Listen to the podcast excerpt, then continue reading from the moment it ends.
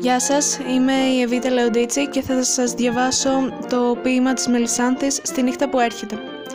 Ξεκινάμε ανάλαφροι καθώς η γύρι που ταξιδεύει στον άνεμο. Γρήγορα πέφτουμε στο χώμα, ρίχνουμε ρίζες, ρίχνουμε κλαδιά, γινόμαστε δέντρα που διψούν ουρανό και όλο αρπαζόμαστε με δύναμη από τη γη. Μας βρίσκουν τα ατέλειωτα καλοκαίρια, τα μεγάλα κάματα. Οι άνεμοι, τα νερά, παίρνουν τα φύλλα μας. Αργότερα πλακώνουν οι βαριές συννεφιές, μας τυραννούν οι χειμώνες και οι καταιγίδες.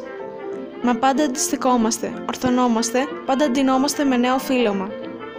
Ως ότου φτάνει ένας άνεμος παράξενος, κανείς δεν ξέρει ποτέ και από πού ξεκινά. Μας ρίχνει κάτω με όλες μας τις ρίζες στον αέρα. Για λίγο ακόμα μες στη φιλοσιά μας κάθεται κρυμμένο να πει μια τρίλια του στη νύχτα που έρχεται ένα πουλί.